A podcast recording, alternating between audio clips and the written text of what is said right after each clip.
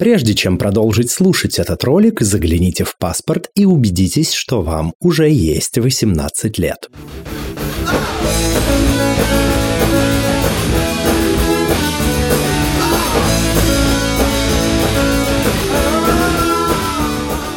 Всем квирного дня! Это подкаст «Громче» аудиоприложение к литературному квир-журналу «Вслух».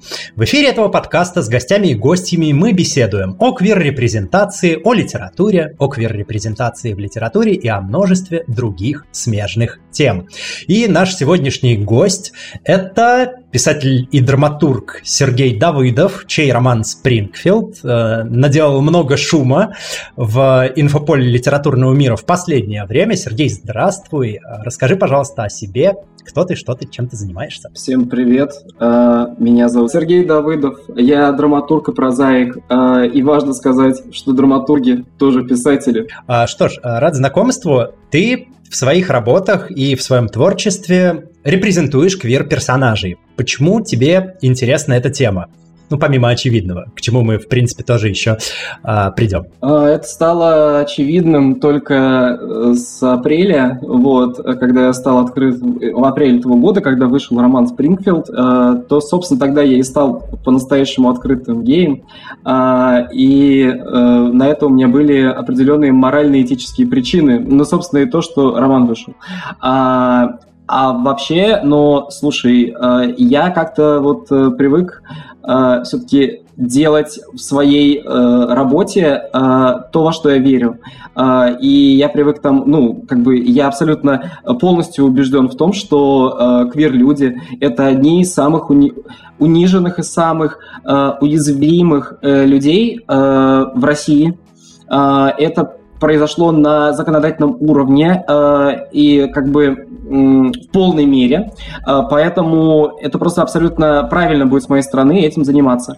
Но надо понимать, что, в общем-то, помимо романа «Спрингфилд», представленность квир-персонажей в моих текстах была довольно маленькая, вот, потому что, ну, в основном я же писал как бы для театра, и я писал, я как-то, я, честно говоря, не очень понимал, как это делать, как, я имею в виду, как писать про квиров, хотя у меня есть несколько текстов, например, Например, подростковая пьеса Let's Play, которую я очень люблю. Там есть суперагенты Андрей Винчестер, которые помогают подросткам спасти город от техногенной катастрофы, которую решил устроить им Босс Корпорация. И там еще Илон Маск летает на своем звездолете. Я обожаю эту пьесу. И, или, например, у меня там есть шуточная пьеса «Порно-оптимисты», написанная для фестиваля «Точка доступа». И там она состоит из трех новелл. Одна из них, одна из новелл про мальчишек, которые решили сбежать из дома, чтобы вместе заболеть ковидом, оказаться в одной больнице, в одной палате, потому что дома житья им нет. Но в целом, конечно, такой... я не особо занимался этой темой до романа «Спрингфилд», а когда я писал роман «Спрингфилд», у меня были очень веские причины этим заниматься. Но мы поговорим про роман «Спрингфилд» и все то, что тебя связывает с литературной прозой чуть ниже. Пока я задам тебе вопрос, который задаю всем гостям и гостям этого подкаста, и слышу на него очень разные ответы. А что для тебя квир? Для меня квир – это, наверное, если есть словарное определение, то это для меня словарное определение. Я человек, который не понимает абстракции и очень любит определения. Вот. И насколько я знаю, определение в усредненном виде звучит примерно так, что квир-человек – это человек, который не соответствует гетеронормативности. Да? Примерно так оно есть, и я так к этому отношусь. Ну, здесь можно, конечно, уходить в всякие терминологические дебри и начинать рассуждать о том, являются ли, наверное, там цисгендерные геи, цисгендерные лесбиянки квирами, ведь они находятся тоже в определенной нормативности, но я этого делать не буду. Для меня квир-люди – это все, кто относит себя к квир-людям. И это все те люди, которые, не, наверное, не входят вот в эту гетеронорму. Ну, я понял. То есть, в целом, для тебя квир – это те, кто не ощущает себя теми самыми улыбающимися, хрестоматийными, многодетными семьями, которые смотрят на вас с упаковок молока в магазине. Это те, да, конкретно, это те, кто не считает себя цисгендерными, гетеросексуальными людьми. Хорошо, принято. Поговорим про твои отношения с прозой. Недавно в своем интервью Карен Шейняну ты сказал следующее.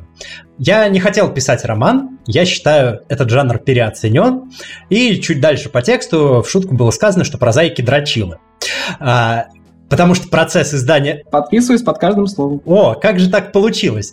А, мы сейчас это обсудим. А, процесс написания а, романа и издания романа гораздо дольше, как ты говорил, что, чем процесс написания и постановки пьесы. Цикл больше, а, цикл значительно сложнее.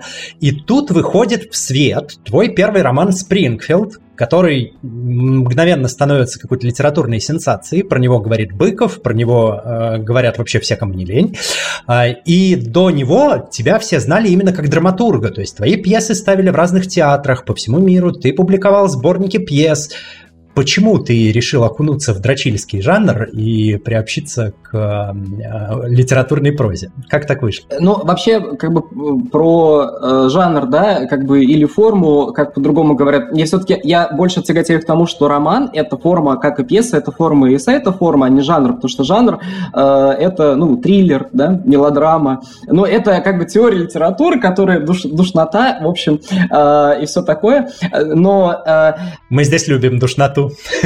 Хорошо, вот. В общем, в теории литературы до сих пор нет консенсуса. Я просто как бы для, понимай, для понятности говорю, как, чем я как бы оперирую.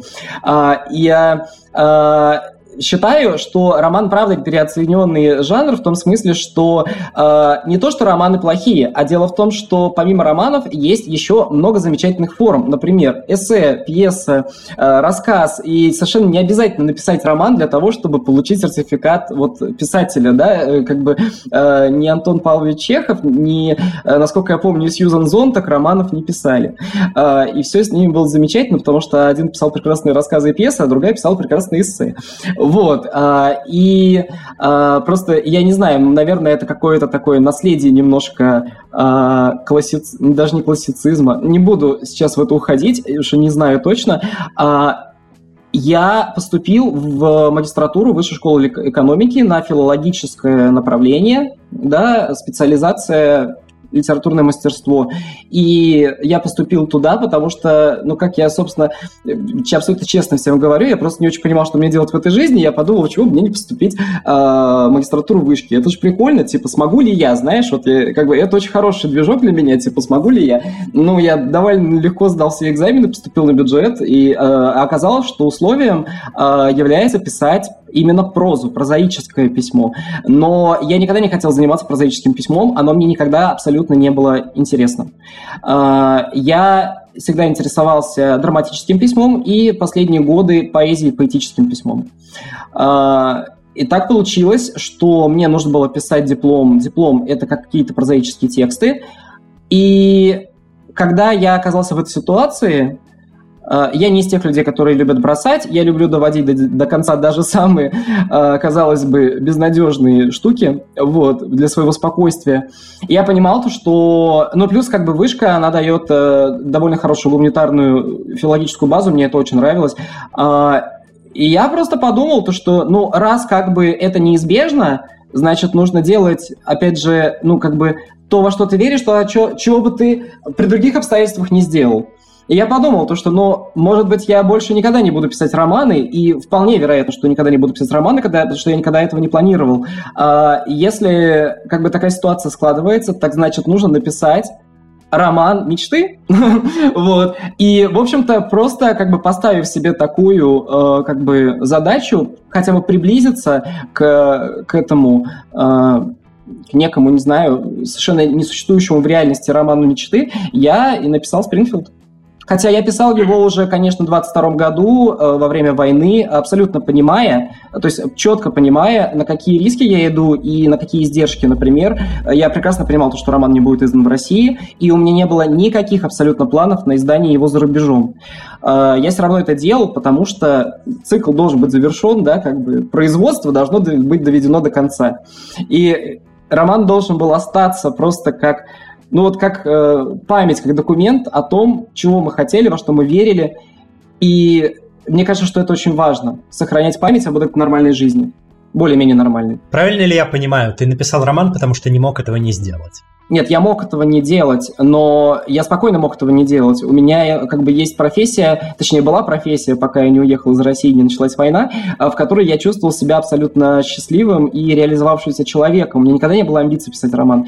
Но я просто понимал то, что, повторяю, если эта задача поставлена, да, если мне нужно писать прозу, то тогда нужно писать прозу мечты. Хорошо, поговорим, кстати, про твое обучение. Ты учился в Высшей школе экономики по направлению литературное мастерство, и руководителями твоего курса, руководительницами были Майя Кучерская и Марина Степнова. Что тебе, помимо всего уже озвученного, дало такое образование, и нужно ли вообще писателю профильное образование, чтобы писать хорошие тексты, вызывающие отклик у аудитории? Угу. А, смотри, здесь есть один фокус. А, я пришел а, учиться в Высшей школе экономики, когда мне было уже двадцать семь, двадцать восемь, кажется, лет. Я был абсолютно сформированным автором к тому моменту, и я прекрасно понимал, как я хочу писать и о чем я хочу писать. Я не понимал, как писать конкретно прозу, потому что я не умею писать прозу. Я умею писать э, э, драматургию и поэзию. И я как бы пытался совместить э, эти э, механизмы и того и другого письма, э, в итоге выработав свой какой-то способ, да, конструирования прозаического текста.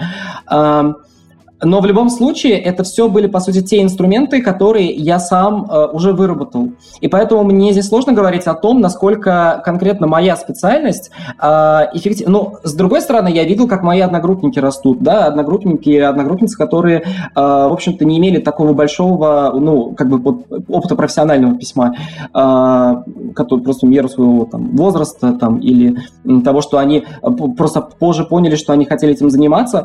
Мне очень повезло, кстати, что я учился довольно талантливыми людьми, у которых сейчас книжки выходят. И, но при этом э, вышка дала мне более крутую вещь. Она дала мне классную филологическую базу, потому что у меня были, вообще, в принципе, гуманитарную базу. У меня были прекрасные преподаватели, это, например, Галина Юзефович, Юрий Сапрыкин, те же самые, Майя Кучерская, э, Дмитрий Быков даже один раз проводил семинар, правда, я, ну, это был всего один раз, я передал ему привет от э, э, Ксении Драгунской, и, в общем-то, это все, что я с этого семинара помню. Вот, а, и... Э, То есть там есть прекрасные дисциплины, например, там э, э, методы, там теория практики автофикшена, да, там, или, допустим, э, э, работа с эго-документами, целый курс, посвященный эго-документам, нарратология, там, и сторителлинг. Это очень интересно, и это, я думаю, что это, конечно, в каком-то смысле расширяет э, э, авторский инструментарий, но в первую очередь это дает тебе больш, большее представление о том, что такое актуальный литературный процесс. Ну и, в принципе, это очень хорошая вот именно академическая база. Я бы без вышки в жизни бы не писал никаких, понимаешь, работ по доктору Фаустусу, доктор, господи, доктору Фаустусу Томаса Манна или, я не знаю, по трилогии Форда или еще почему-то в этом духе. Вот, это было очень круто. Теперь к разговору о том, нужны ли школы креатив-райтинга. Они нужны. Как школы, ну, любого, наверное, любые школы нужны, где дается именно инструментарий. А, но я знаю то, что они работают, а, я это много раз видел, но дело в том, что, например, я стал а, состоявшимся автором драматических текстов, не имея абсолютно никакой, а, я не проходил никакие курсы никогда. Вот, я начал писать пьесы в девятнадцать лет, первый раз, вот в девятнадцать лет я написал первую пьесу, она вошла в финал конкурса или премии Евразии, не помню, как она точно называется, Николая Коледы. И с того момента я просто сам занимался э, тем, что я как бы себя тренировал.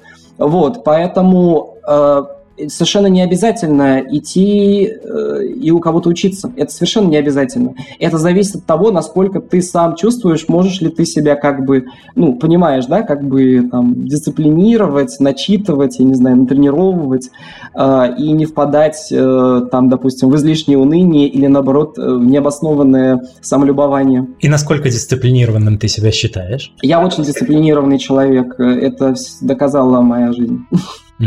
Что ж, хорошо. Поговорим еще немного про обучение и про школы, которые нужны. Ты создал свой авторский курс по драматургии «Рехаб». Цитаты из описания курса. На курсе я даю только то, что реально работает и в сценарии, и в пьесе. Я даю конкретные решения, потому что к черту удочку всем нужна рыба. Дам четкие рабочие чит-коды и стратегии преодоления трудностей. Как по-твоему, если все будут использовать одни и те же ходы, решения и стратегии, не будут ли все тексты одинаковыми, лишенными авторской индивидуальности? И добьется ли, внимание, текст, скроенный по тем же лекалам, что и множество других? А, смотри, Рехаб э, проходил уже давно, я не, вел, э, не набирал группы с января. Я тогда набрал несколько групп, э, и э, я много преподаю, в принципе. То есть, например, сейчас я буду преподавать с, в школе литературных практик в Шанинке. И, кстати говоря, если мы говорим о том, куда классно было пойти учиться, то это школа литературных практик в Шанинке, потому что там занимаются и фем-письмом, и актуальным письмом. Вот на мно... эта школа, наверное, с самым классным, вот самыми классными разборами именно актуального письма, э, с этикой э, актуальной, понимаешь, и без тухлых мемов, э, что называется. Э, это замечательное, э, замечательное место.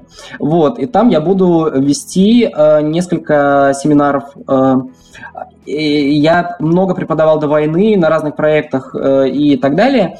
Вот. И э, как бы Рехаб это был просто, это было несколько наборов.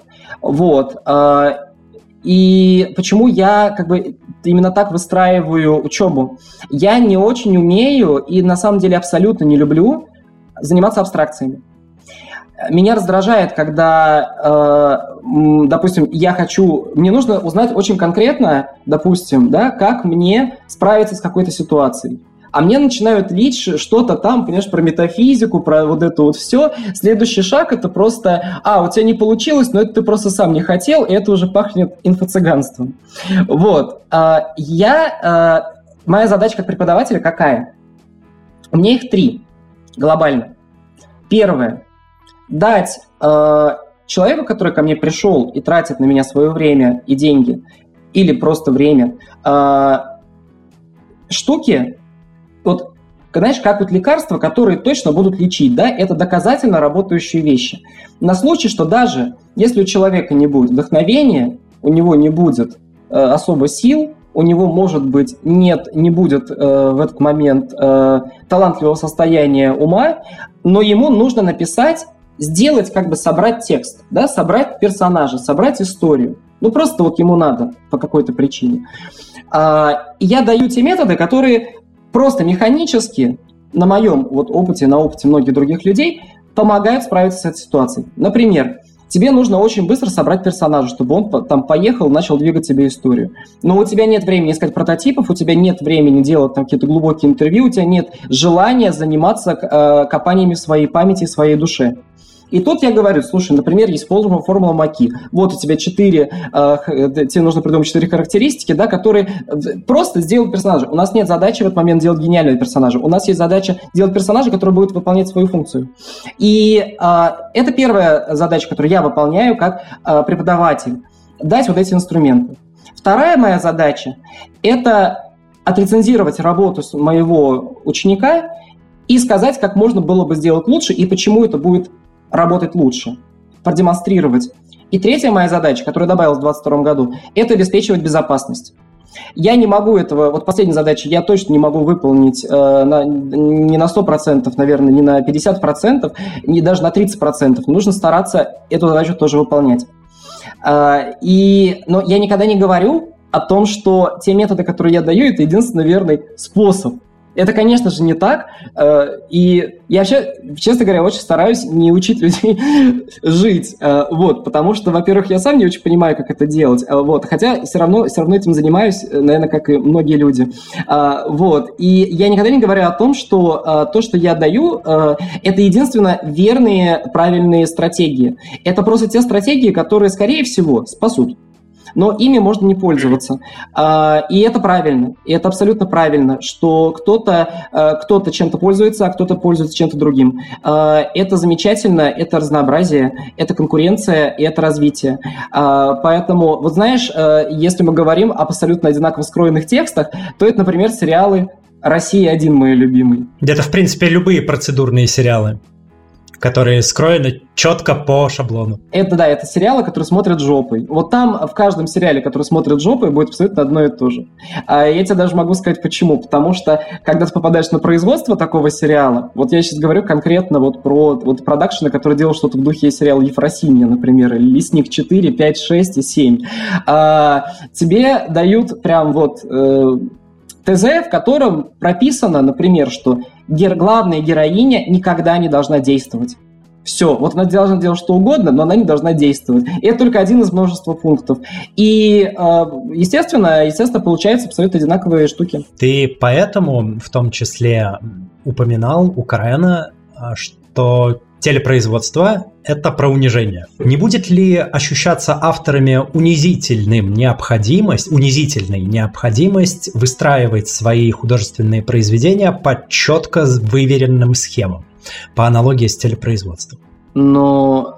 Где, где это так происходит? Ну, подожди, это, ну, кто-то будет чувствовать себя униженным, кто-то нет. Но по большому счету, если человек это делает, то, ну, я не знаю. Мы, подожди, я не очень понимаю, про кого мы говорим. Это гипотетический вопрос сугубо, то есть мы не про конкретные кейсы сейчас. Ну, тогда я не очень понимаю, что этот человек, ну, будет чувствовать или не будет чувствовать, понимаешь? А, ну, то есть в твоем понимании, если я правильно понял, у автора, который пишет художественные тексты, у него значительно больше какой-то объективной свободы самовыражения, чем у тех же самых людей, которые делают телесериал. Ну, как? Ну, человек, который делает телесериал, он тоже пишет художественный текст. Как бы киносценарий – это художественный э, текст.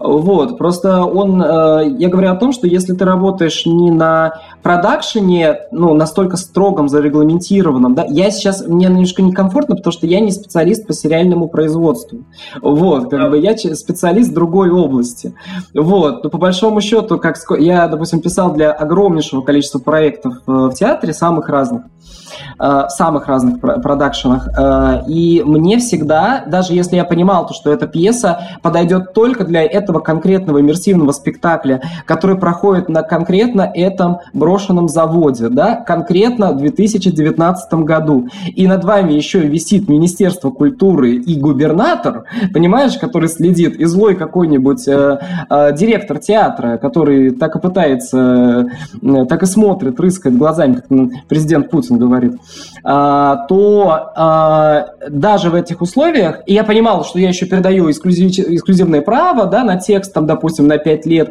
то есть без этого спектакля этот текст не будет существовать как литература, его просто никто не будет понимать. Даже в этой ситуации у меня было намного больше свободы, чем... И я, в принципе, не жаловался, как правило. Но если это была не совсем тупая ситуация, если бы это был совсем тупой проект, я бы оттуда просто ушел. Немножко сменим тему и поговорим про события, происходящие в мире. Кроме всего того ужаса, который начался с двадцать четвёртого февраля прошлого года, были ли другие причины твоего отъезда? Гомофобные законы декабрьской редакции, например, повлияли ли на это решение? Как ты в целом относишься к феномену вот современной такой гибридной цензуры? Мне кажется, проблема в том, что эта цензура уже совсем не гибридная. Вот. Она очень во многом закреплена в законодательстве, а то, что закреплено в законодательстве, это, ну, это цензура. Вот, если, если в стране закрывают сотнями СМИ, вводят законы, которые говорят, о чем писать, показывать, снимать, рисовать можно, о чем нельзя, то это прямая цензура, она совершенно не гибридна.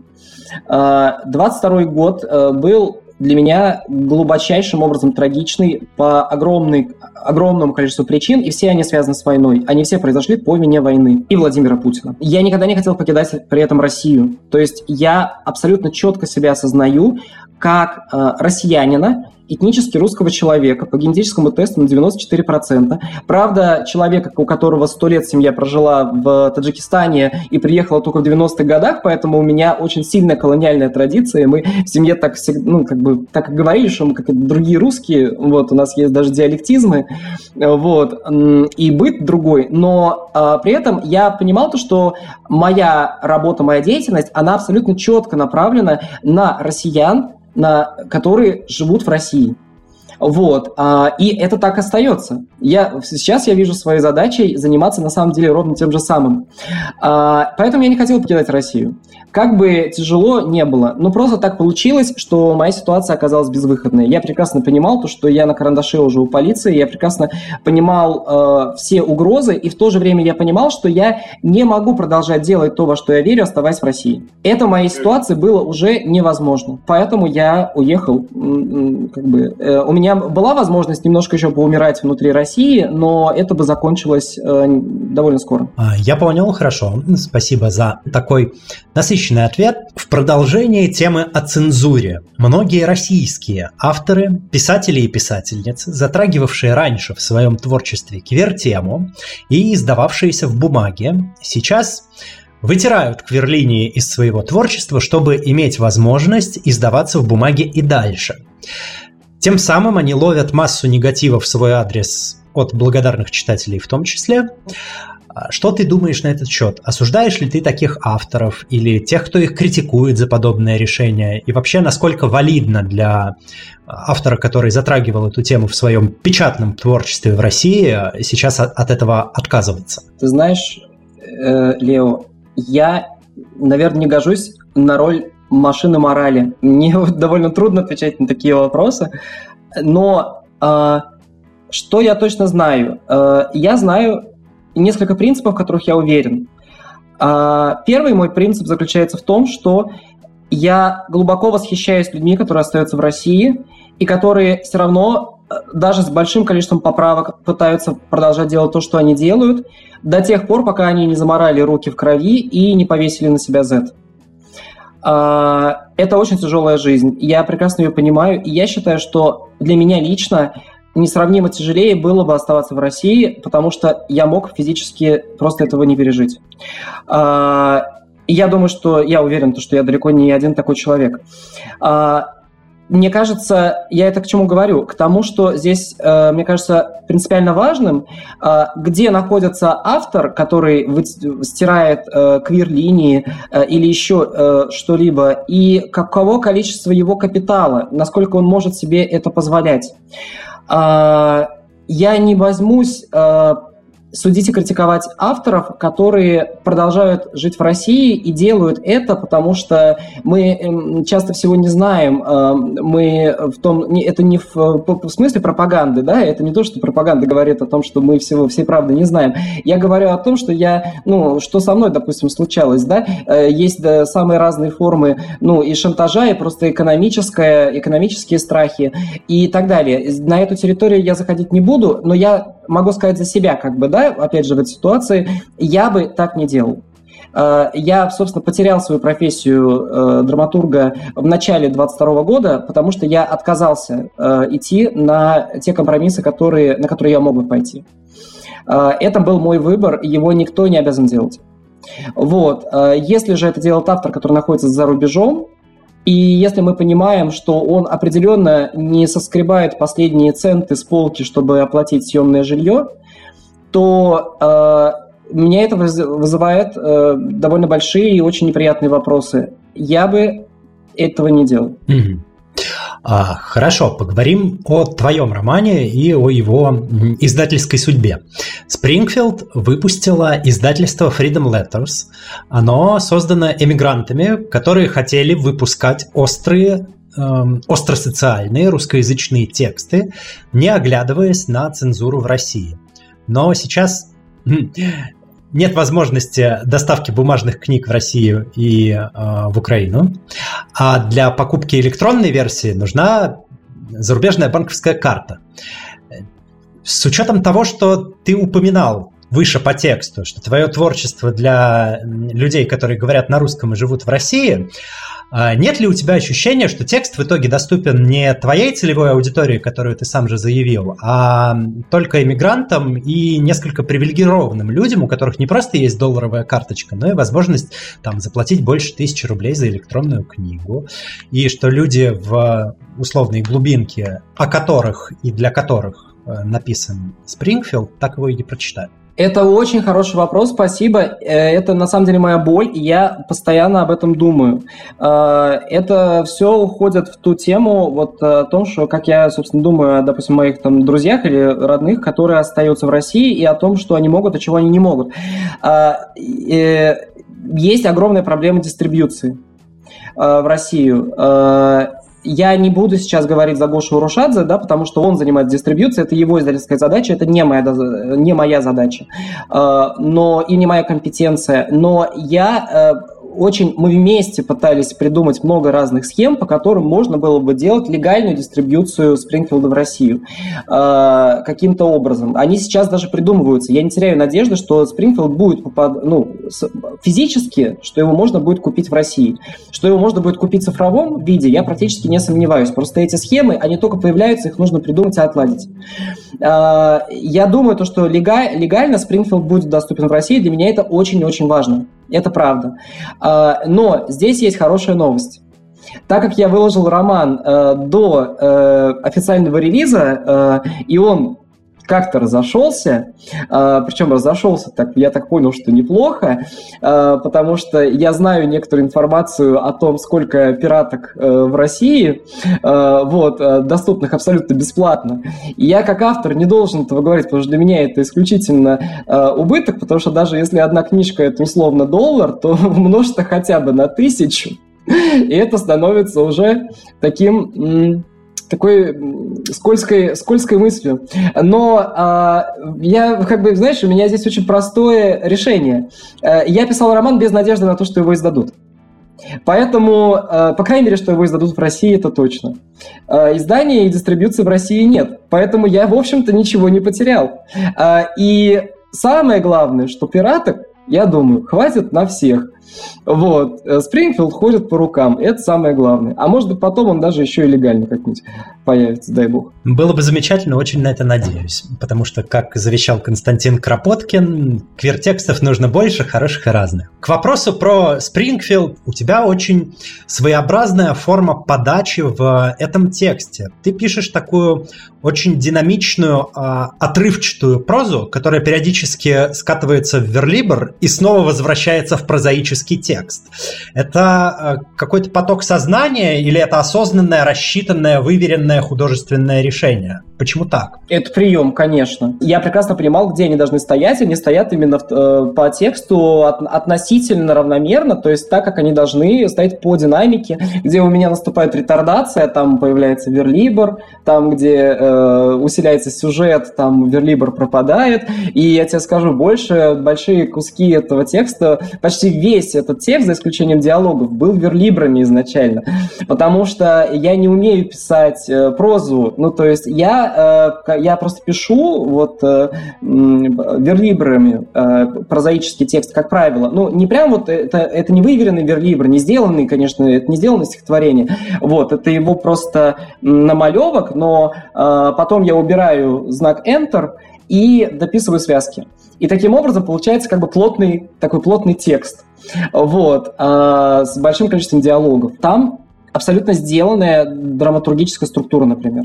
То есть, как бы по части именно сюжета и всех э, поворотов и так далее, он сделан. Это не поток сознания. Как бы я э, понимал, что я делаю. Я не, никогда не умел писать романы, да, я не пробовал писать романы, но я пытался применять те навыки, которые у меня есть, и в целом я, я хочу верить, что это сработало. Я не знаю, насколько Спрингфилд просто сделан или сложно сделан. Вот. Я думаю, что он не то чтобы очень просто сделан все-таки. Вот. Но это определенно и не... Э, постмодернистский роман, да, который ради выебона существует. А, вот. Я писал его...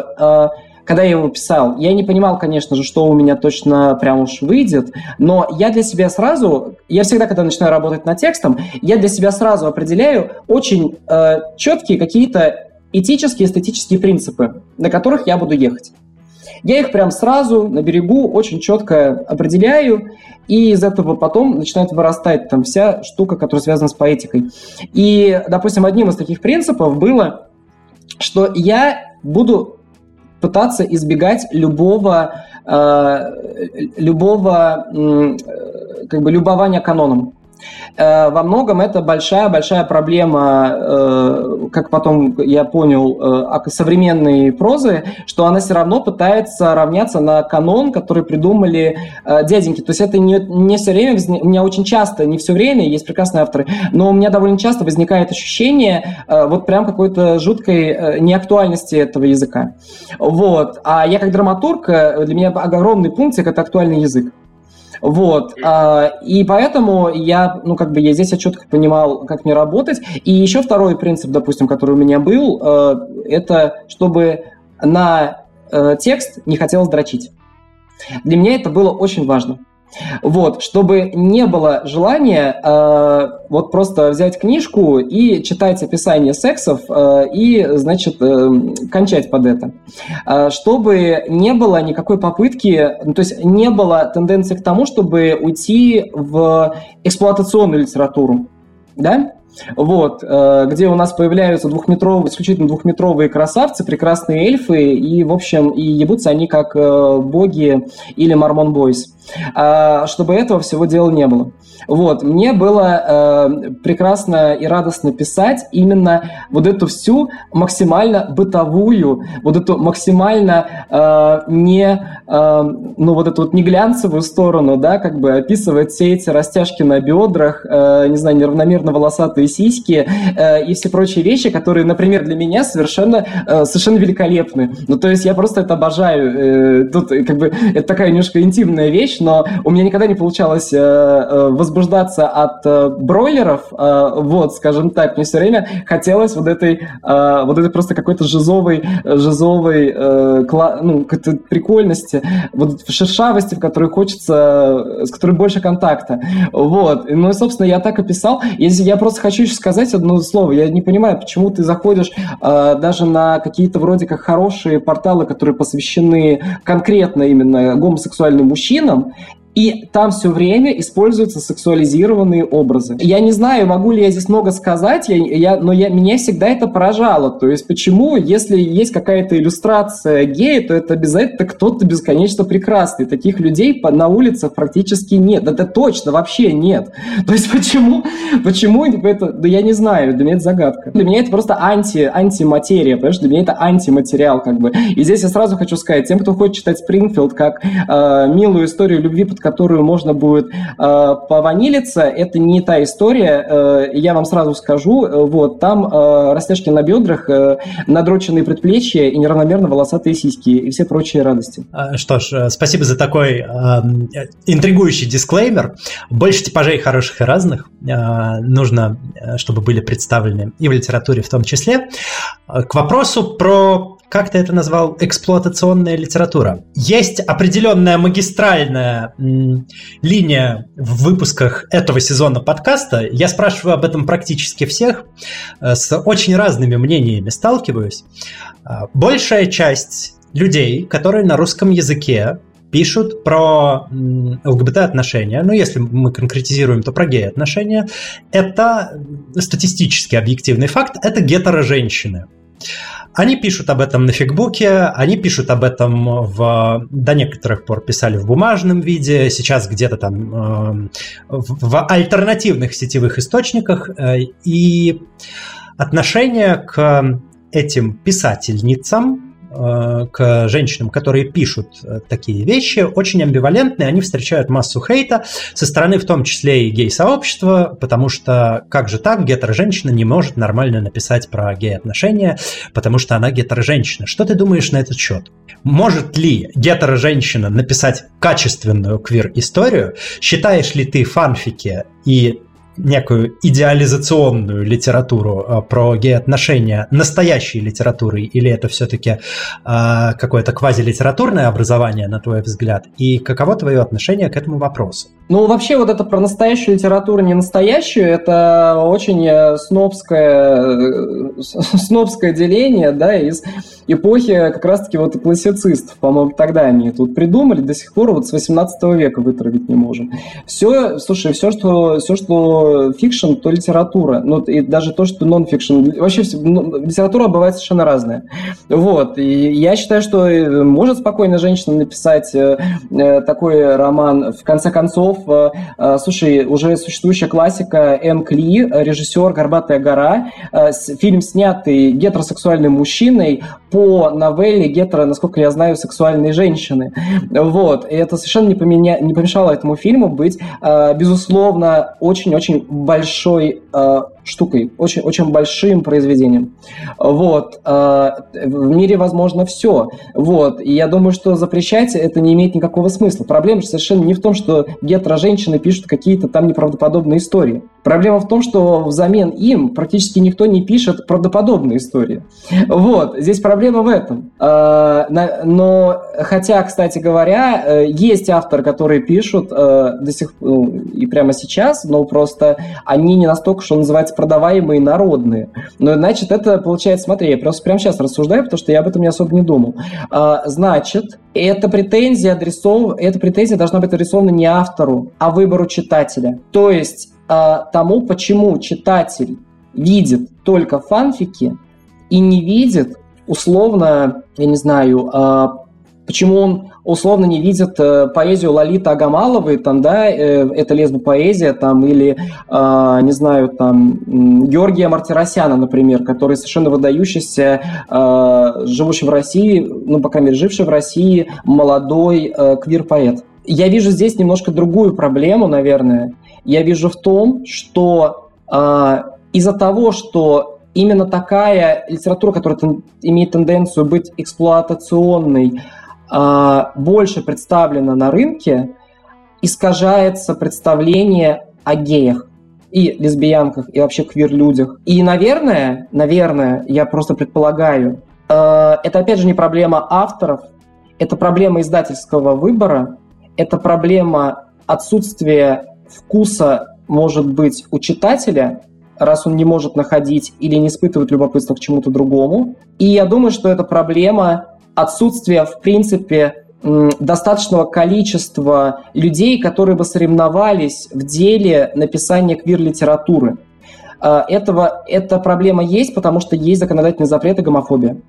Если бы этих запретов не было, было бы больше разнообразия, была бы больше конкуренция и было бы более, больше той литературы, которую мы бы могли назвать качественной. До декабря не было запрета на публикацию бумажной литературы, и очень много квир-книжек выходило в бумаге в России, и тем не менее, ну, такие легкие идеализированные истории, написанные гетеро-женщинами, они превалировали на рынке. Почему? Я могу тебе сказать. Почему? Потому что они хорошо продаются.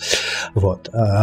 Почему? И, и читают их, кстати говоря, преимущественно гетеро-женщины тоже. Как ты думаешь, интересный, кстати, вопрос, как ты думаешь, а почему идеализированные истории про мальчиков-геев читают преимущественно гетеро-женщины и пишут гетеро-женщины? Для меня это великая загадка вообще, почему, почему у многих гетеро-женщин такая фетишизация геев, я вот честно, я не знаю. Я таких, конечно, в своей жизни много раз встречал, они делали удивительные предложения, и мне там, и выстраивали удивительные гипотезы относительно моей личной жизни и как она происходит. Это, честно говоря, не очень смешно, по большей части это просто неловко. Вот. Для меня это большая загадка. Но, наверное, у меня просто, опять же, я сейчас такой великий фантазер, просто сказочник тут сижу. У меня просто есть одно предположение, что это самый простой, как бы, самое простое объяснение, что это, ну, это просто сексуальный фетиш, который никогда с тобой не случится, но, и значит, ты можешь наделить его свойствами некого идеального существования, идеального секса. То есть ты, наверное, наверное, как бы это просто расширяет твой опыт. Ты можешь, как бы, в обычной женщине, в жи- жизни ты женщина, да, с, с определенной судьбой, с, определенной, э, с определенным складом психики, и ты понимаешь, что ты можешь, а что ты не можешь. И тут ты для себя открываешь пространство гей-секса, в которое можно наложить любой сказки, какой ты хочешь, потому что ты не скован правдой жизни по этому вопросу, и переиграть все те сценарии, которые тебе всегда хотелось бы переиграть. Но, наверное, ответ такой. Хорошо. А как ты думаешь, что лучше, если выбирать из двух вариантов? Вот много такой репрезентации нереалистичной или вообще никакой? Да зачем надо делать такой выбор?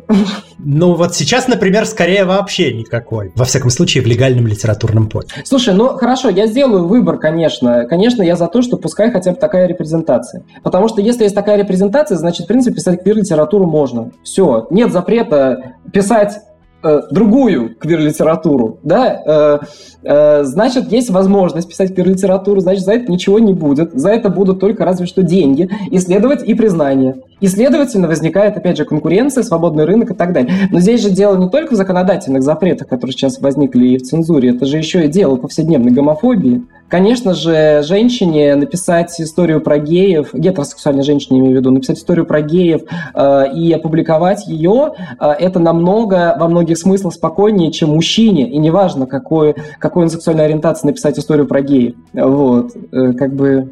это намного менее рискованно. Что ж, мысль ясна. Хорошо, спасибо. Вернемся к тебе и твоему творчеству и твоей публичной репрезентации. Недавно ты создал, например, свой телеграм-канал, чтобы держаться с людьми на связи в обход всяких ви пи энов и прочих искусственных сложностей. Расскажи подробнее про свой телеграм-канал. У тебя там есть даже нюдс из душа. Помогает ли обнаженка в продвижении текстов? Как ты вообще видишь себя в качестве телеграммера? Слушай, я не знаю, помогает или нет. Мой телеграм живет второй день всего лишь. Даже, я бы сказал, там по полутора суток. И, и э, нюц я по фану залил. Вот, но э, и в своей профессии я, знаешь, как-то обычно... Вот, я не помню ни одного случая, чтобы я благодаря там какой-то своей сексапильности получал какую-то существенную работу. Вот я что-то такого, честно, не вспомню. Вот. И поэтому я не знаю, помогают ли действительно нюцы так уж хорошо. Но, наверное, помогает, потому что это дешевое, как бы это э, дешевый способ получить просмотры. Э, по большому счету, это был фаном. Э, вот. Но как бы задача состоит немножко в другом. Э, я просто такой долбоежик немножко, я люблю шутить, вот, шутки всякие хуевые, вот. А задача-то у меня была совсем другая, я просто подумал, что действительно в моей, как бы, в моей стратегии получается пробел. То есть я существую, существовал до вчерашнего дня исключительно на двух площадках. Это Facebook, это была моя основная площадка с самым большим количеством контактов, подписчиков, читателей и так далее. И инстаграмчик, который совсем недавно стал открытым, просто который я всю свою жизнь вел только для себя, он был закрыт. И я подумал, что это две заблокированные площадки, но как бы моя-то цель в чем? Да? Моя цель в том, чтобы те вещи, в которые я верю, оставались доступны в России независимо от того, что заблокировано, а что не заблокировано. Если э, что-то выходит, э, я не знаю, на какой-нибудь заблокированной «Медузе», но мне это интересно, я должен придумать способ передать это. Если мои тексты недоступны в России, а сейчас они практически полностью недоступны, потому что все мои спектакли, за исключением, по-моему, двух сняли в России за две тысячи двадцать второй год, э, все равно это должно быть доступно. Вот. И поэтому я завел телеграм-канал. Вот. Но...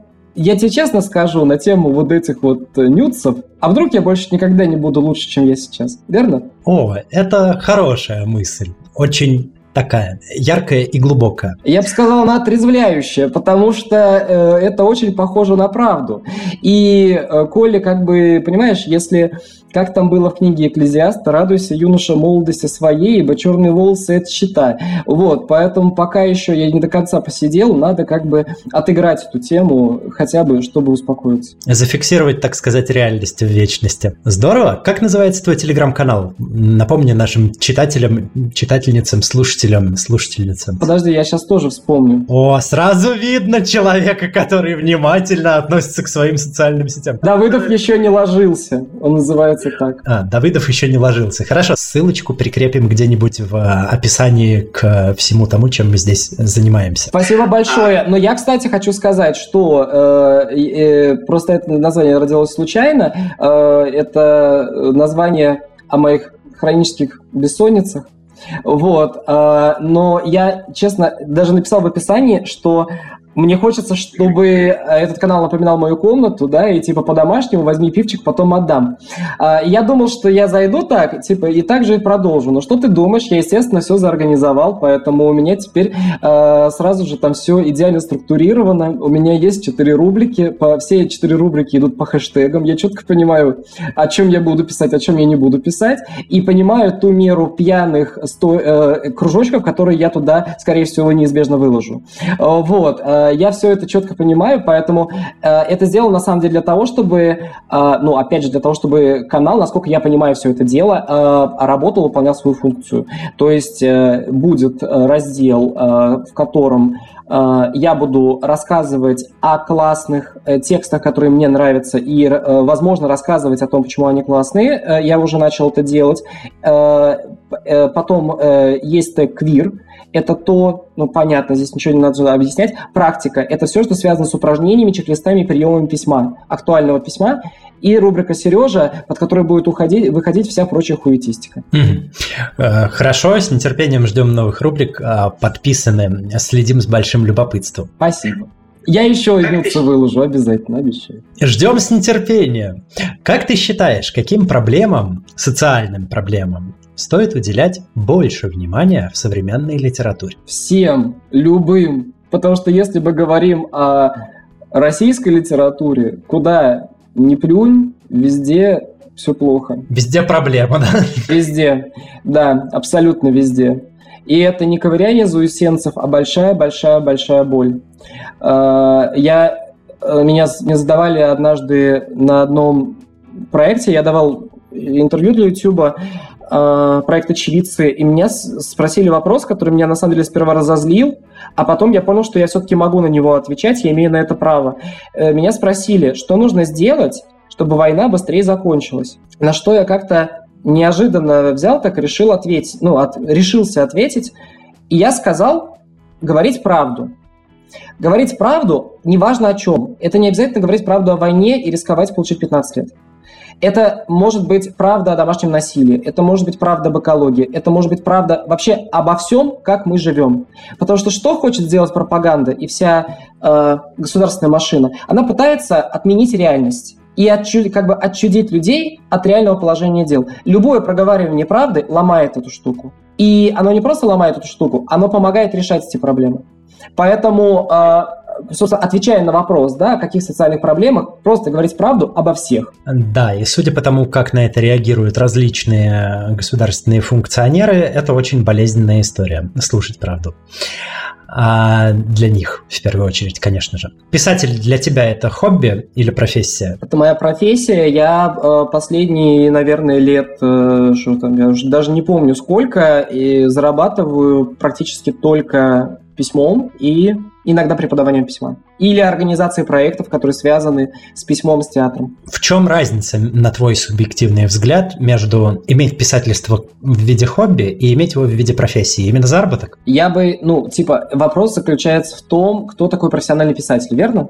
В том числе, да. Профессиональный писатель – это человек, который зарабатывает на этом деньги. Сколько денег? Мне кажется, это совершенно не важно. Главное, что он получает за это деньги. И это будет три рубля или три миллиона – это совершенно не важный вопрос. Если его покупают, то есть если его услугу покупают, значит, его покупают как профессионала. Все. Хорошо, принято. Есть ли книги, которые произвели на тебя особое впечатление и которые ты бы посоветовал к прочтению нашим слушателям и слушательницам? Слушай, время книжек, которые меня впечатляли уж прям совсем сильно давно прошло. Это нулевые годы, это оранжевые, оранжевая серия. Паланик. Паланик, Жорж Батай, Слава... Ну, Магутин был не в этой, по-моему, линейке, но... В общем, короче говоря, Ирвин Вэлш и много-много всякого другого.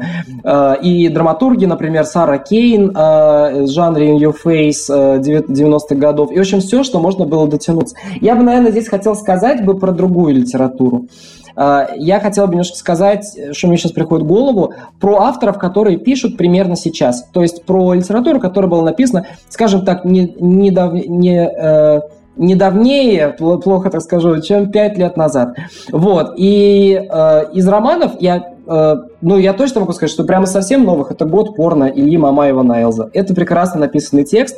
Э, я, он прекрасно дестру, он деконструирует вот эту вот маскулинность токсичную. Это, это очень хорошая, это правда очень хорошая литература.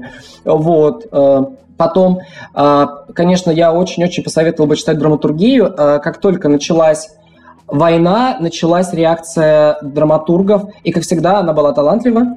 Российская э, драматургия очень-очень далеко ушла, пока ее, как и многое, не зарубили. И здесь я бы хотел сказать, что есть прекрасные тексты, рефлексирующие над двадцать вторым — двадцать третьим годом. В первую очередь это «Ваня жив» Натальи Лизоркиной. Это потрясающая история, где главный прием, я не буду спойлерить, я просто скажу, что там главный прием, это вот эта вот инверсия смыслов, которая все время происходит в ситуации цензуры. Душераздирающая история, бесконечно талантливо написанная. Потом это текст, на, допустим, автора под псевдонимом Викентий Бруис, который называется, у него длинное название, «Текст для театра. Труд по снятию интеллектуальной порчи».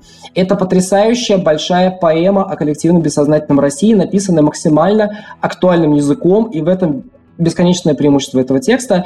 Автор Викентий Бруис на самом деле все время пишет один большой текст, и это всегда большие-большие драматические поэмы о коллективном бессознательном россиян. Там нет никакого снобства, и там есть очень много таланта. И, наверное, я бы сказал о поэтах. Это те люди, ну, то есть это то, что я читаю. Это, безусловно, Оксана Васякина, Евгения Некрасова. Это, ну, как поэты, которые и э, прозаики, романисты. Э, я сейчас прямо читаю сразу две книжки. Э, это «Родина» Оксаны Тимофеевой, это малая проза. И э, Александр Баунов, это нонфикшн «Конец режима. Как закончились три европейские диктатуры». Вот, это книжка, которая сейчас на меня производит большое впечатление. И что касается еще квир-авторов, я упоминал Лолиту Агамалову, и про, я повторю, и еще э, Георгия Мартиросяна. Это прекрасная поэзия. Если, я думаю, что если вы хотите, э, отдохнуть, чтобы ваш глаз отдохнул от э, трахающихся эльфов э, и посмотрел на прекрасные образцы литературы, это ровно то, что нужно. Что, впрочем, не отменяет возможности существовать трахающимся эльфам, не так ли? Абсолютно не отменяет, более того, мы даже поощряем. Замечательно. Да, что, что может быть лучше трахающихся эльфов? Больше трахающихся эльфов. Я люблю провинциальных мальчишек. Мне эльфы ваши не нравятся. Они не настоящие, они нарисованы. Ну что ж, и такое тоже бывает. Вот. И не только с эльфами, но и с другими различными фантастическими существами. Никогда не залезай на фигбук, если тебе не нравится такое, под хэштегом «Омегаверс». Ты столько всего... Подожди, слушай, я прожил тоже, знаешь, долгую жизнь, я видал всякое, как бы, вот, и «Омегаверс» тоже проходил по нашим, э, по нашим смехоебочкам. Я тоже, я, знаешь, это... Здесь ты меня не удивишь. Я иногда... Мне просто интересно, до какой степени человечество может вот додуматься до какой-нибудь херни, и я специально выискиваю какие-то самые невероятные фетиши, вот просто вот которые вот, ну, вообще вот невозможно было бы придумать.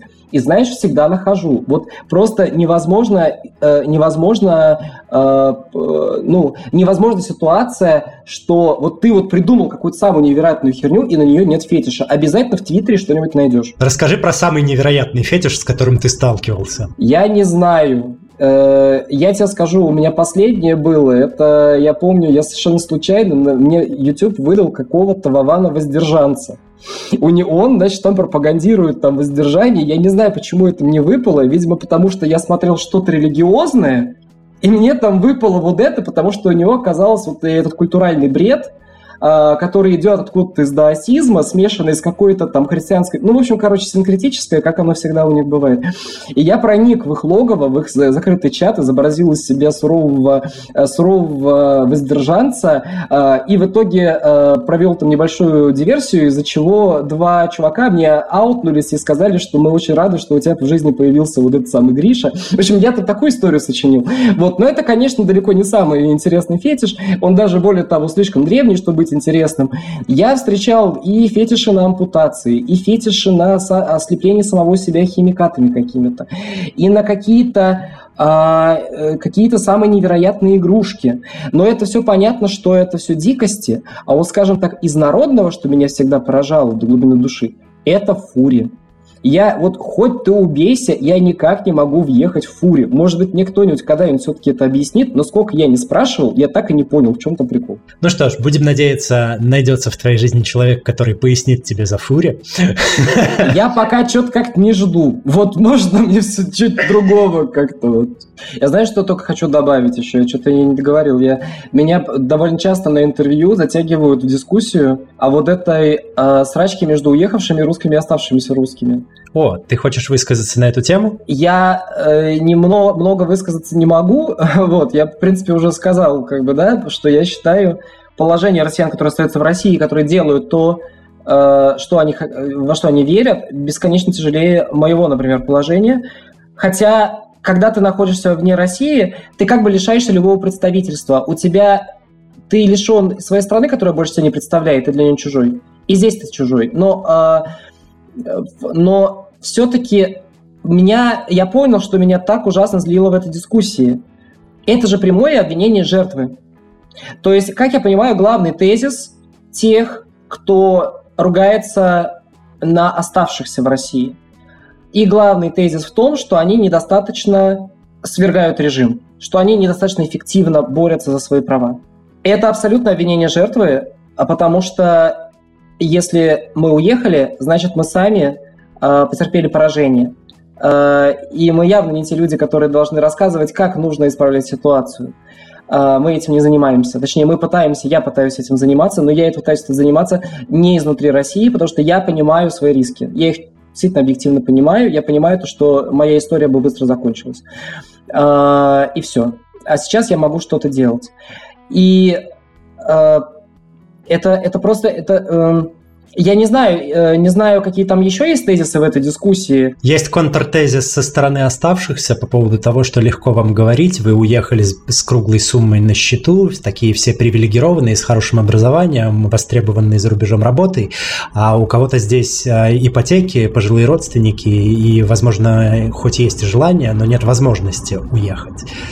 Вот такой есть контртезис в сторону уехавших. Это разговоры в пользу пропаганды, которая рисует ровно примерно такую же картину, сколько я знаю, а иногда еще робко добавляет, что они там уже все свои деньги потратили и теперь спят в палатках в Тбилиси под открытым небом. На самом деле огромное количество моих друзей и коллег, которые уезжали в двадцать втором — двадцать третьем году, уезжали без каких-то денег, точно так же, как и я.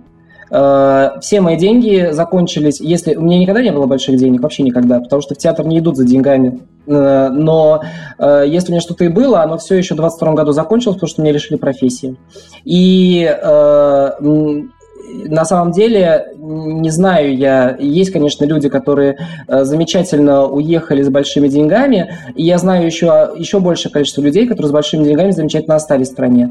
Вот, нету... Это, это очень порочная практика. Мы начинаем конструировать некого единого зажравшегося блогера. И это ошибка выжившего. Я понял то, что я на, за счет меня тоже конструируется в каком-то смысле ошибка выжившего.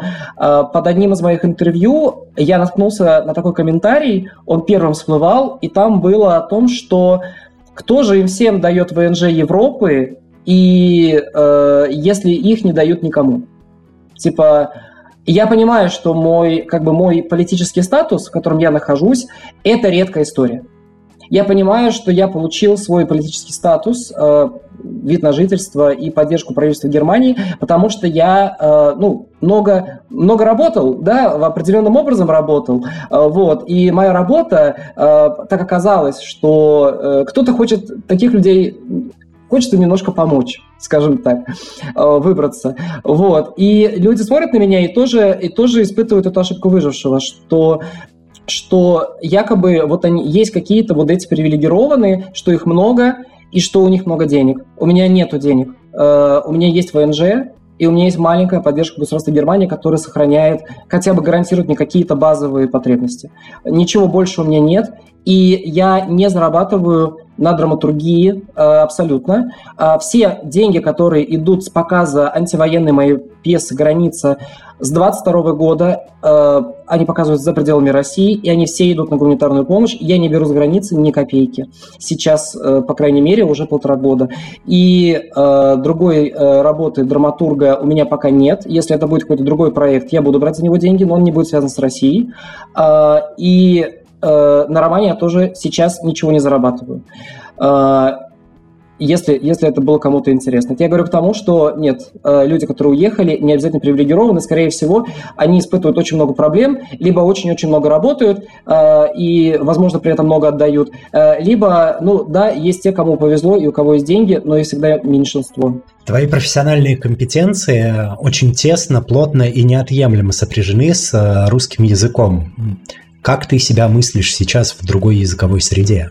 Как профессионала, как драматурга? Я продолжаю делать э, то, э, что я считаю своей задачей. Я продолжаю писать на русском языке для россиян. Э, и я стараюсь всячески не терять э, дух времени и контекст, насколько это возможно. Э, я решаю эту проблему, как бы она решается глубокими интервью. Э, и я абсолютно точно не теряю языковую ситуацию, актуальность языка, потому что мы живем не в двадцатом веке, и у нас есть у всех зумы, голосовухи, ютубы, и потерять язык, как в двадцатые годы или тридцатые годы двадцатого века, не получится, когда весь язык до тебя доходил только в письмах, которые написаны в определенном стиле, в котором все писали письма. Вот. Поэтому я не переживаю за, за то, как бы, я не переживаю за то, какой я писатель, становлюсь ли я хуже или лучше. Я думаю, то, что я остаюсь примерно тем же, кем я был. Вот, что... И сейчас я думаю о том, как бы мы делаем же... Ну, слушай, мы делаем проекты за рубежом, мы делаем довольно много проектов, так что я не, не может быть, не богатею на этом, но я, по крайней мере, продолжаю оставаться в профессии, для меня это очень важно. Поэтому сейчас, на данном моменте, я не переживаю. Если вопрос о том, хочу ли я интегрироваться в другой язык, да, в новый язык именно как писатель, а не как человек, который живет в другой стране. Я учу немецкий язык, вот, э, но я его учу не для того, чтобы писать на немецком языке. Я учу его для того, чтобы просто жить в Германии и э, разбираться со всеми ратхаусами, э, джоб-центрами, я не знаю, там, э, и всеми прочими организациями. Понял. Следующий вопрос, он будет тоже про литературу. Читал ли ты какие-нибудь современные, прозаические квир-тексты от российских авторов? Если читал, то какие? И какие, возможно, тебе запомнились? Ты просто упомянул э, двух поэтов, поэта и поэтессу, которые пишут российскую квир-поэзию. А что насчет прозы? Ну, слушай, Оксана, Оксана Васякина и Рана — это, по-моему, самое э, мощное квир-высказывание, э, вот, которое, которое я видел именно в форме романа, именно прям ультрасовременного романа.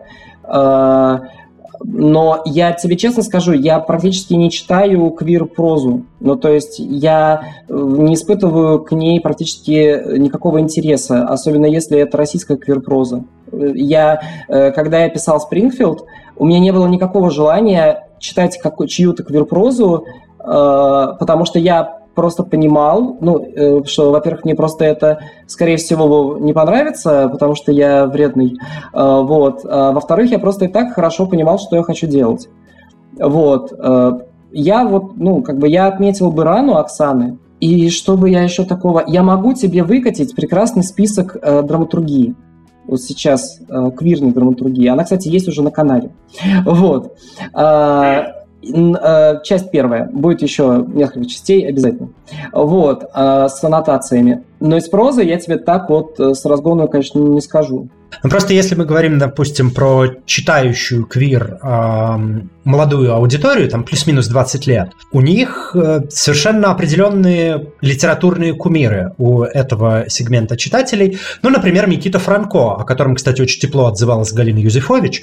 Э, знаком ли ты, ну так, хотя бы понаслышке, с э, его творчеством? Если знаком, то что думаешь? Если не знаком, то, возможно, тебе было бы любопытно ознакомиться. Тоже пишет российский... Э, э, российский реализм. Ну, слушай, я знаю, что есть автор Никита Франко, но я не имею с ним ничего общего. Я не, не читал его книг, я не знаком с ним лично, ничего не знаю.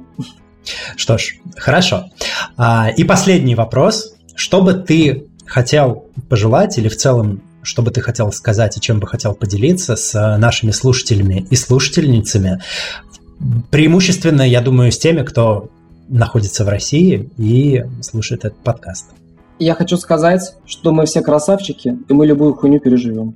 Вот такое замечательное, воодушевляющее, лаконичное напутствие. В принципе, у Карена не соврал. Любишь эффектные концовки, умеешь эффектные концовки делать. С вами был подкаст «Громче», аудиоприложение к литературному квир-журналу «Вслух». А я напоминаю, что ваша активность помогает продвижению подкаста. Вы можете поставить пять звезд, сердечко, палец вверх, добавить подкаст в избранное, подписаться или оставить комментарий в любом удобном для вас порядке на той платформе, где вы нас слушаете. Спасибо. А сегодня с вами был писатель и драматург, вернее, даже не так, драматург и уже с некоторых пор писатель Сергей Давыдов. Сережа, спасибо большое, что пришел на подкаст. И с вами также был я, Лео Велес, бессменный э, ведущий подкаста «Громче», аудиоприложение к литературному квир-журналу «Вслух».